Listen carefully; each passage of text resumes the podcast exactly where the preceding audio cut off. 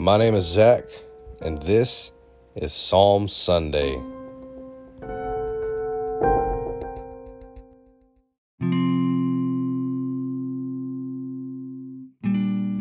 Give ear to my words, O Lord. Consider my groaning. Give attention to the sound of my cry, my King and my God, for to you I do I pray. O Lord, in the morning you hear my voice. In the morning I prepare a sacrifice for you and watch. For you are not a God who delights in wickedness. Evil may not dwell with you. The boastful shall not stand before your eyes.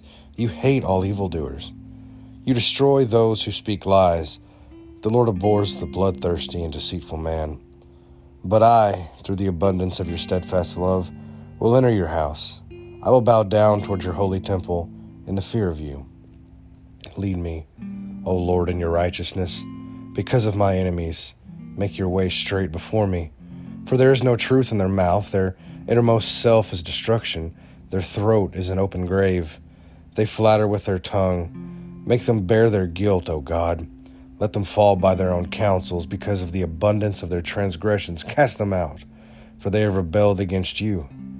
But let all who take refuge in you rejoice. Let them ever sing for joy and spread your protection over them, that those who love your name may exult in you. For you bless the righteous, O Lord. You cover him with favor as with a shield.